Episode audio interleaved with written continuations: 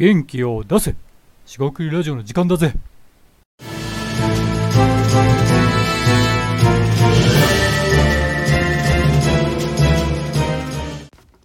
こんにちは。仕事クリエイターの大橋です、えー今回も仕事クリラジオ始めていきたいと思います、えー今回ですねちょっと軽めの話題ということで、えーちょっとネタ帳をパラパラ見てたんですけども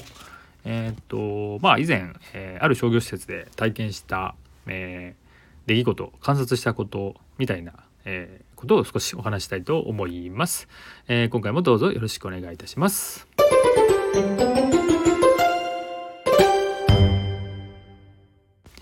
はい、四国ラジオ大橋です。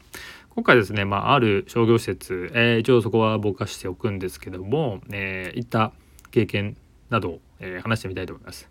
まあ、あの端的に言うと飲食店ですと。でですね、えーその商業施設には、まあえーまあ、商業施設とか店といった方がいいでしょうか。まあ、その店にですね、まあ、何回何回も結構行ったことが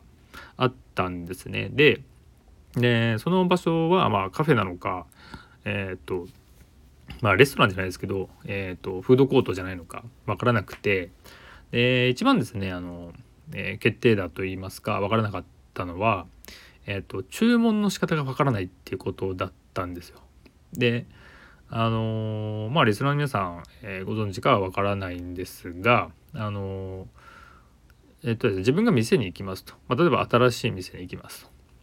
で行った時になんか商品を選びます。えーえー、と席に座りますとか、まあ、いろんなその、えー前払い後払いとか、えー今だとあの払わなくてあの自動決済とかもあるかもしれませんが、まあ、日本ではまだ少ないかなと思いますけれどもその、えー注文の仕方とかあとお金の払い方って結構いろいろあるかなと思ったりします。で問題はですね今回問題って意味なんですがあのどういうふうに頼んでいいかわからない要は注文の仕方がわからないっていうことなんですがそのために、えーここはお店なのかと、えー実際にはですねあのお客さんも一応いたりパラパラいてあ頼めるのかなっていうふうに思えるんですけどでもその例えばメニューがない、えーその例えばドリンクがいくらでとか、えーフードはこういうものがありますと、えーそういった説明もないですしえっとまあ、ホームページを見たら分かるとかウェブサイトを見たら分かるかもしれませんしあと店員さんに聞くっていうのもありますよね。であとはえっともうちょっと、え遠くから見てたんで、えー観察してもっと近づいてみるっていう手もありますよね。でそあとお客さんが食べてるものを見るとかねいろんなやり方はあるんですけど、まあ、正直そういうのって結構関心があってかつそのなんかそこに店に行きたいっていう場合に限るかなと思うんですよね。でそこまではないなみたいなでもなんかよくわからんなみたいなことになってたと。でそこでですね、えーまあ、しばらく経ちましてでなんか変わってたんですよ。その店の雰囲気が変わっててあれなんかお客さんいるなとかここのそもそもベンチというか座っていいところって、えっと、これ食べていいんだみたいな要するに分かりやすくなってたんですね。で一番大きかったのは、えーそのメニューがですねすごい大きく表示されて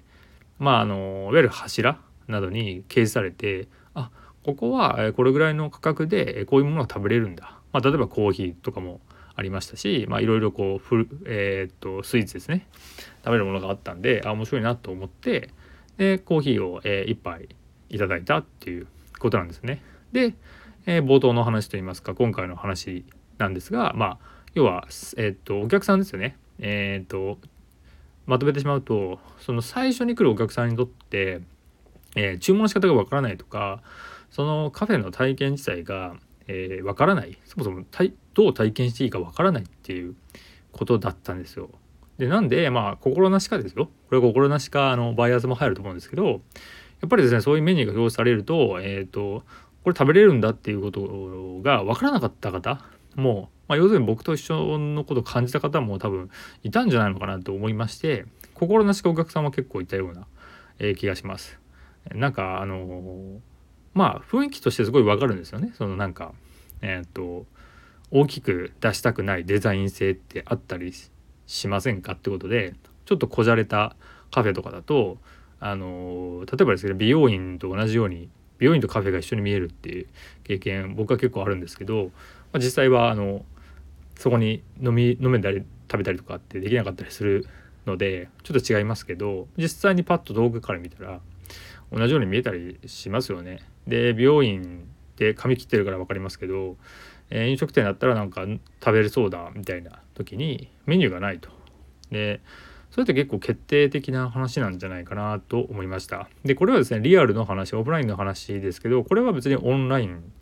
とかあウェブのサービスとかえー、っと他のそういう見えないサービス、えー、全般ですね、えー、にとっても同じことが言えるんじゃないのかなと思ったりします。でこれ自身ですねすいませんこのこと自体まあ僕は偉そうに言ってますがじゃあ自分が提供してるサービスも、えー、実はですね注文の仕方がわからないとか頼んでいいんだってことが分からなかったりするっていうのもあったりするんですよね。というわけでですねその話しながらですけど自分のサービスもちょっと見直してみたいかなと思いました、えー、皆さんのビジネスや仕事、えー、そういった、えー、体験ですよね。お客さんがどうしていいかわからないっていうことになっていないでしょうかと。まあ一つ投げかけとして、え今回は、え締めていきたいと思いますえ今回の話は以上となります。しごくりラジオ大橋でした。ありがとうございました。失礼いたします。